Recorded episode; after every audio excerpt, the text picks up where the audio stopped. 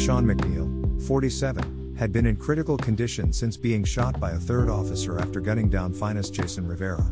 The distorted career criminal accused of shooting two Manhattan cops, killing one and leaving the other clinging to life, has died of his wounds from the incident, law enforcement sources said.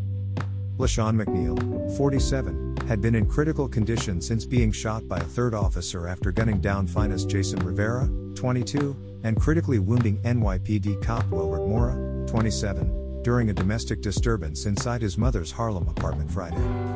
Mora was still clinging to life Sunday after undergoing two operations, police said. McNeil's mother has told the Post that her son, who grew up in Far Rockaway, was mentally ill.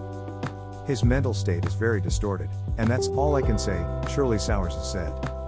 Police said the deranged gunman ambushed the cops by opening fire with an illegally modified Glock .45 caliber handgun during the incident.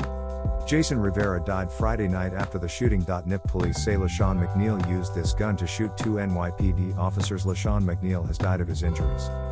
The convicted felon was on probation for a 2003 drug conviction when he shot the cops, NYPD Chief of Detectives James Essig said at a press conference Saturday.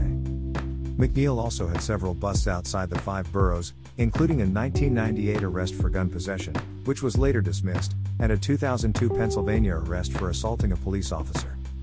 He had two other busts in Pennsylvania the following year for felony and misdemeanor drug charges, records show. His last known address was in Allentown, about 90 miles from the Big Apple.